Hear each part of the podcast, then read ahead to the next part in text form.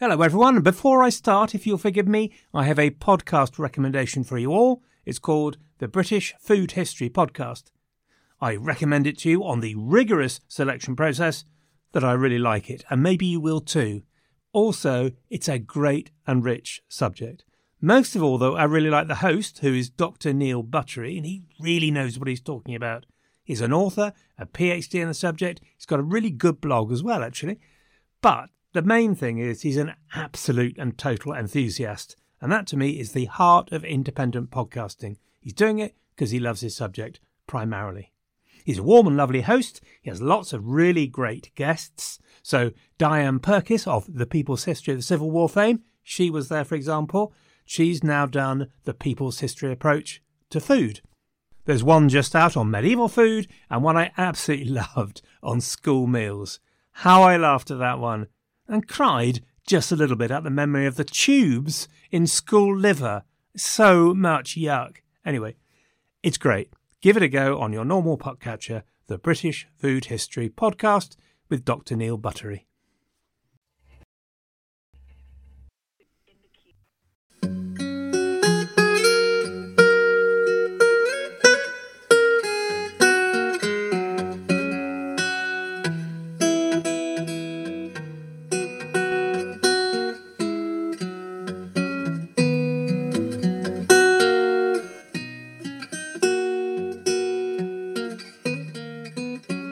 Hello, everyone, and welcome to the History of Anglo Saxon England, Series 1, Episode 25, or Episode 15 under the old money Ethelred, Forkbeard, and Misery.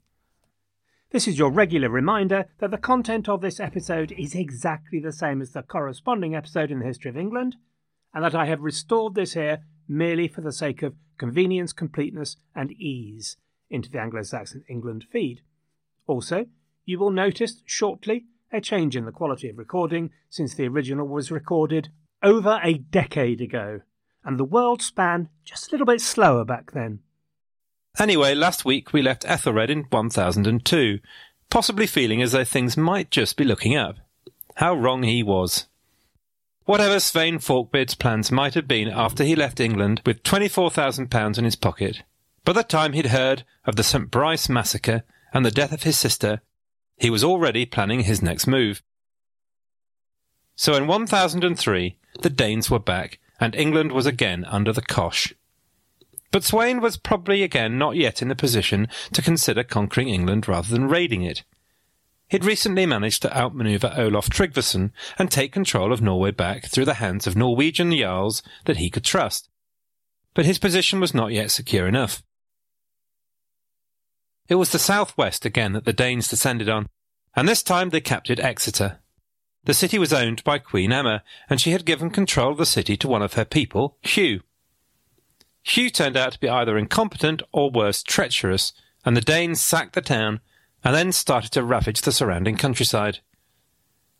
At this point, our old friend Alfric re enters the story. You'll no doubt remember him from last week, the alderman who betrayed the English fleet in 992 and whose son had suffered as a result. In 1003, he reappears, leading an army from the Hampshire and Wiltshire Fyrds, ready to take on the Danes. I have no idea, by the way, how Elfric managed to get himself back on the English side, but the chronicles seem to make it quite clear that this is the same guy. But anyway, when the armies were close, Elfric lost his nerve, and his army simply melted away, leaving the Danes free to ravage Wessex as far as Salisbury before returning to their ships. The following year, in 1004, the Danes descended on East Anglia and sacked Norwich and Thetford. Here at last they met an adversary worth the name, in Ulfkel the Valiant, an East Anglian thane, but not an alderman. The alderman himself appears to have been involved in negotiations with the Danes, while Ulfkel had decided that fighting was the better option. And it's worth reflecting that the English should have been in a better position for a war of attrition, even if the Danes won every battle, if the English could just make them bleed, make them lose enough men, the Danes would find those men much more difficult to replace, and they'd have to leave. Ulfgar had a smaller army than the Danes, but had clearly appreciated this simple fact. So he ordered the local men to burn the undefended ships, and he marched to attack the Danes. The result was a bloody encounter in which many Danish leaders and men were killed, and they had to run for those ships. If Ulfkel's advice had been taken and the ships burnt, then the Danes might have had a real disaster on their hands. Everyone had more important things on their mind in 1005. Crops failed and famine stalked the land. So the Danes went home, unable to support their army by living off the land. If this war were a football match, then by the time we get to 1006, the Danes were so far ahead in confidence and ability that they quite frankly start showboating, while the opposition starts arguing amongst itself and blaming each other. On the Danish side, they occupied Sandwich on the southeast coast. The feeling of despair and helplessness bleeds out of the Anglo-Saxon Chronicle. Then the king called up all the people from Mercia and Wessex, and they stayed out all the autumn on military service against the force. But it availed no more than it ever had. Basically, the Danes again displayed their superior mobility and skipped around the English army. They then set off on a raid in the depth of winter through Hampshire and Berkshire and fetched up at Cookhamsley Knob, then in Berkshire, now in Oxfordshire. Cookhamsley Knob is the place on the ancient Ridgeway path where the Shire court used to meet. It's also reputed to be where, by the way, our early West Saxon king Cwichelm was killed by Edwin of Northumbria in 636 in episode 2 or 3. Anyway, the English had a prophecy at the time which said that if the Danes went to Cookhamsley Knob, they would never again reach the sea. So basically, the Danes went straight there, stood on the hill, and stuck out their tongues at the whole English race, and dared them to make the prophecy fact. No one took them up on the offer, so the Danes walked back down the ridgeway to Avebury, and there the Wiltshire Fyrd stood, and got the by now traditional and totally expected kicking from the Danes. The Danes then walked past the Anglo-Saxon capital at Winchester in complete confidence and, as the Anglo-Saxon Chronicle records, proud and unafraid, and so back to sea. Ethelred called a meeting of his senior men and councillors in Shropshire over Christmas, for a serious discussion about what to do. They sat with furrowed brow and put on their serious thinking caps and came up with a great idea that they should maybe pay the Danes off. Great idea, guys. Well done. So in early 1007, tribute was duly paid over to the Danes, the stunning sum of £36,000. I wanted to try and find out how much £36,000 would be worth in today's money, so I found this very neat little website which allowed you to calculate the difference of purchasing power of a UK pound in 1264 and 2008. So, apropos of nothing, with absolutely no historical reality, apparently £36,000 in 1264, quite some time after this, of course, would be worth about 426 million quid. So that's a pretty hefty ransom. Anyway, the money had the desired effect and the Danes did leave. They went home to prepare for their next campaign, and would return two years later for the campaign that would in effect break the back of English resistance. On the English side in 1006, we have the finger pointing and internal squabbling of the losing side in a football match. Elfhelm, the alderman of southern Northumbria, and father of Ethelred's first wife, fell out of favour with Ethelred. He was killed, quite probably on the king's orders, and his two sons were blinded. We don't know why, but can only guess that it was felt that his loyalty was suspect, and the whole thing speaks of suspicion and distrust spreading round the English court. There also appears to have been a man called Wulfgar who suffered the same fate, but no more is known about that one. On a more positive note, in Elfhelm's place, a man called Uhtred the Bold, the High Reeve of Bamborough, was appointed to be alderman of all Northumbria, rather than having one for the south and one for the north of Northumbria. Uhtred had attracted Ethelred's attention that same year by defeating Malcolm II of Scotland outside the walls of Durham. The idea was clearly to create larger, more powerful and coherent earldoms, better able to raise a more effective response to the Danish raids. In 1007, we see the same approach taken in Mercia, with a man called Edric Streona being appointed to be the alderman of all Mercia. And on the face of it, this does seem like a sensible approach to take. But once again, it's about who Ethelred chooses that makes the whole thing fall to pieces. I have to say, choosing someone called Uhtred the Bold, who's already given the Scots a whipping, seems like a good idea, so we're okay with that one. But this Edric guy is going to prove a real stinker. I was really impressed to find out that there'd been a survey of the top most rubbish Englishmen, which was a survey where people voted. Top, i.e. the worst, was Jack the Ripper, which seems fair enough, I suppose. But Edric Streona was voted second worst. Now that's really something, because I don't know about you, but until I started doing this podcast, I had absolutely no idea of who Edric Streona was. I might have been told at the age of 11 or something, but as a memory, that was long gone. We have to be a bit careful, as ever, about Edric. Frank Stenton, the historian in whose company I have spent more time than with my entire family over the last four months, points out that Edric became the villain that we can blame for everything that goes wrong. So, for example, he's accused of killing Alderman Elfhelm, but the whole story looks made up. His infamy comes down to the fact that he's the leading proponent of appeasement and the payment of huge tribute to the Danes, and presumably some of that cash sticks to his fingers. He's accused of carrying out Ethelred's dirty work, but mainly it's his later betrayal in 1015 of Ethelred and then Edmund Ironside for which he's been most condemned. It's also been pointed out that Edric was in a constantly ambiguous position, being very often the go-between with the Danes and Mr. Ethelred's Mr. Fix-It. But all in all, Edric's got to be counted as one of the bad guys.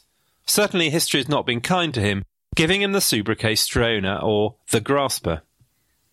He ended up with his head on a spike, which the Anglo-Saxon Chronicle describes as being rightly done. William of Malmesbury described him as the refuse of mankind and a reproach unto the English, which kind of makes William's view clear on the matter, I think. We don't know quite where Edric comes from, though there's a lot of debate.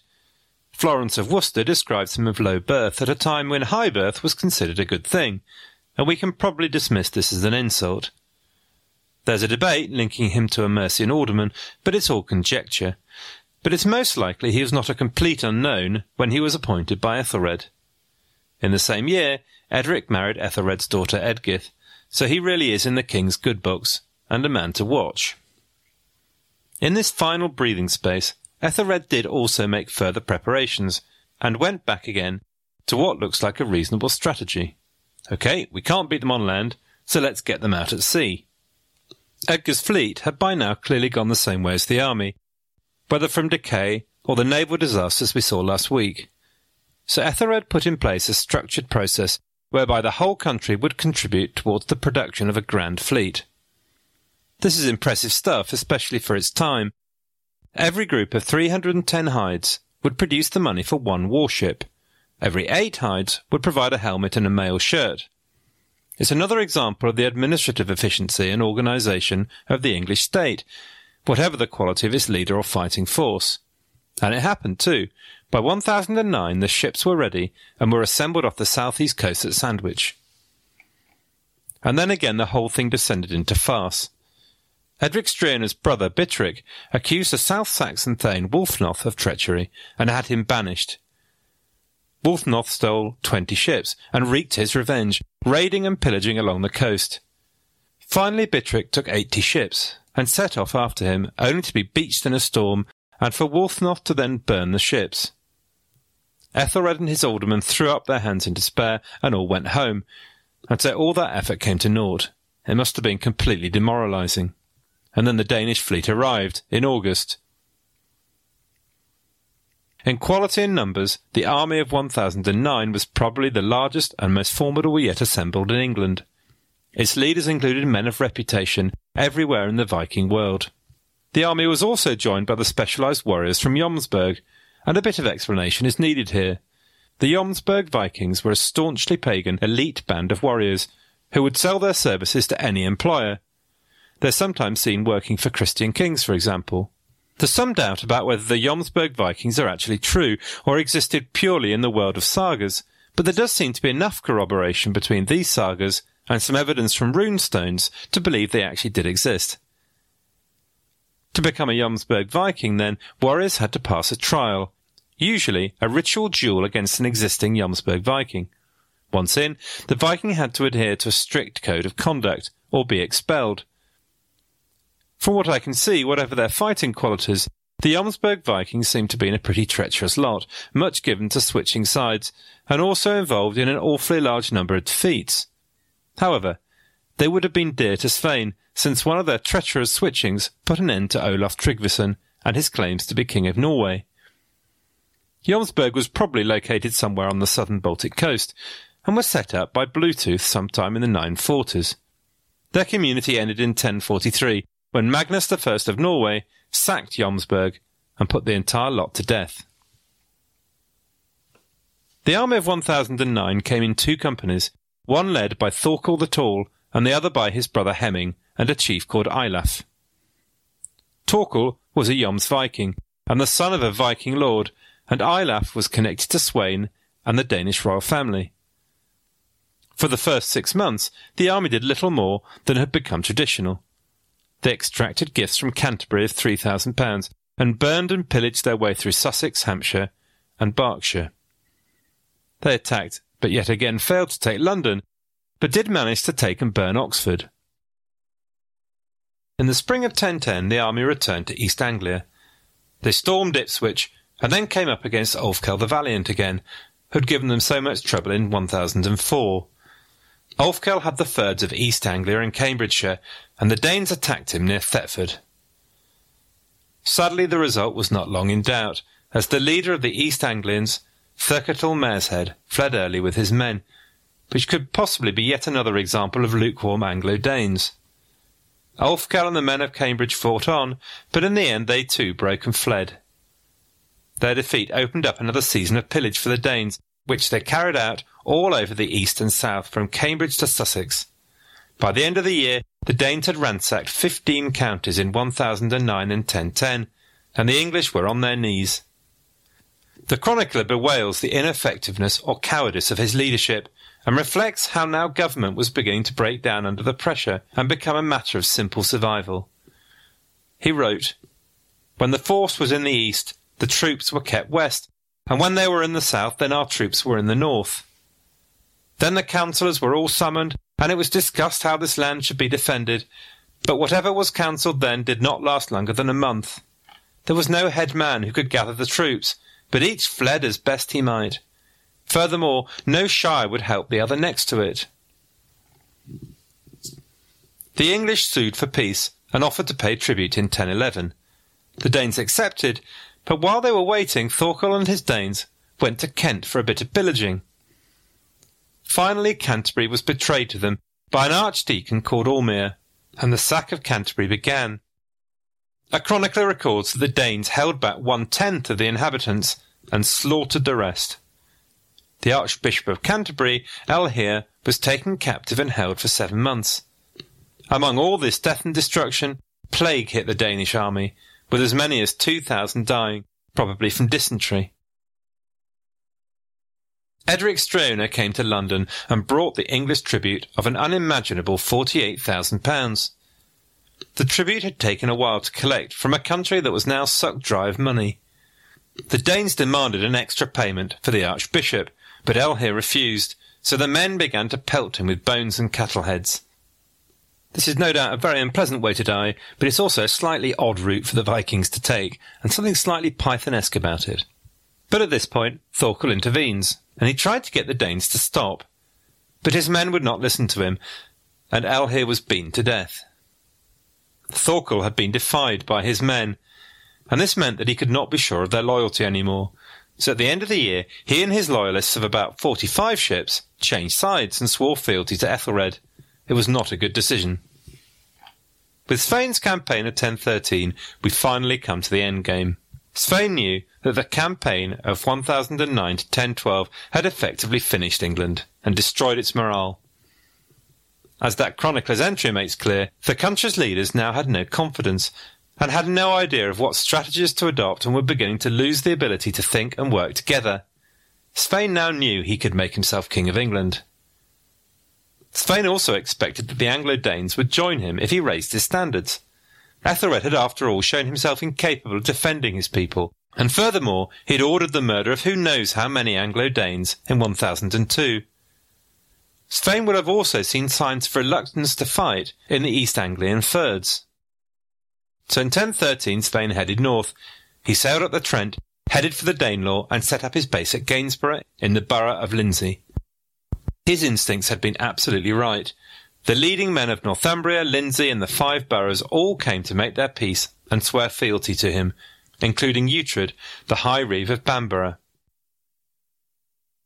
Svein kept tight control of his men, and no looting was allowed until he crossed Watling Street into English Mercia.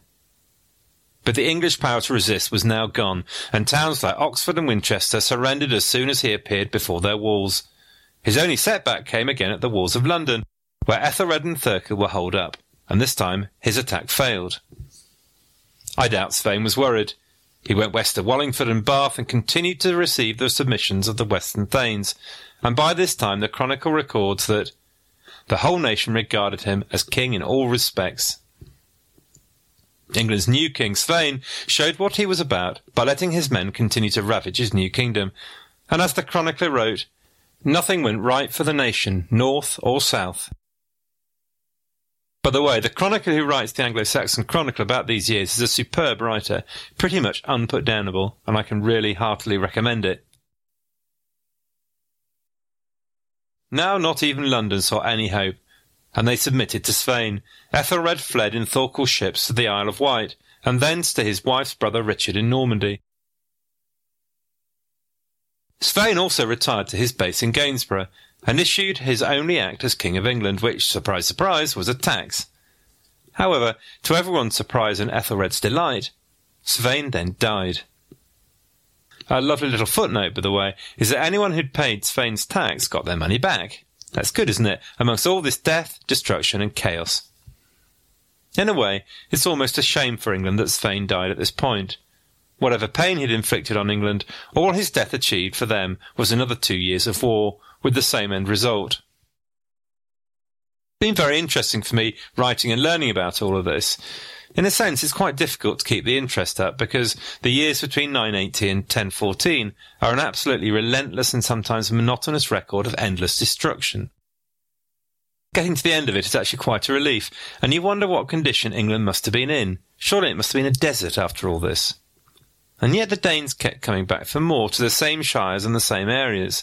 One point to remember is that the number of boroughs that get mentioned as being captured are pretty far and few between. So it's quite possible that the English were able to flee to the safety of the boroughs and keep their movable goods. But after all these years of chaos, by any measure Ethelred has surely lost his right to rule.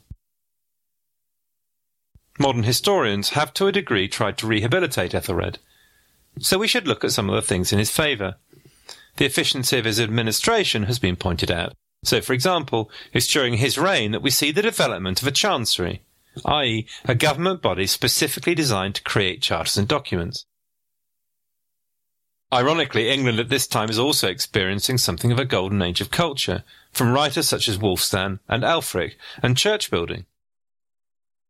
Ethelred issued a comprehensive law code during this reign, which dealt with both Anglo-Saxon and Anglo-Danish territories. So the guy wasn't all bad. The obvious question is why Ethelred failed where Alfred succeeded. One thing to remember in Ethelred's defence is that while there were many similarities between the 9th century and the second period of Viking invasion, there were also many differences. Ethelred had to face Danish armies that had developed still further from Alfred's time, a professional trained army, not just collections of pirates. And so we see that the English forces simply had no answer to the Danes on the battlefield, and time and time again they were beaten. There's also one Danish leadership, rather than the different uncoordinated bands of marauders. The enemy was concentrated and much more coordinated than in Alfred's time. And they were well led. Svein Forkbeard proved to be a formidable military commander.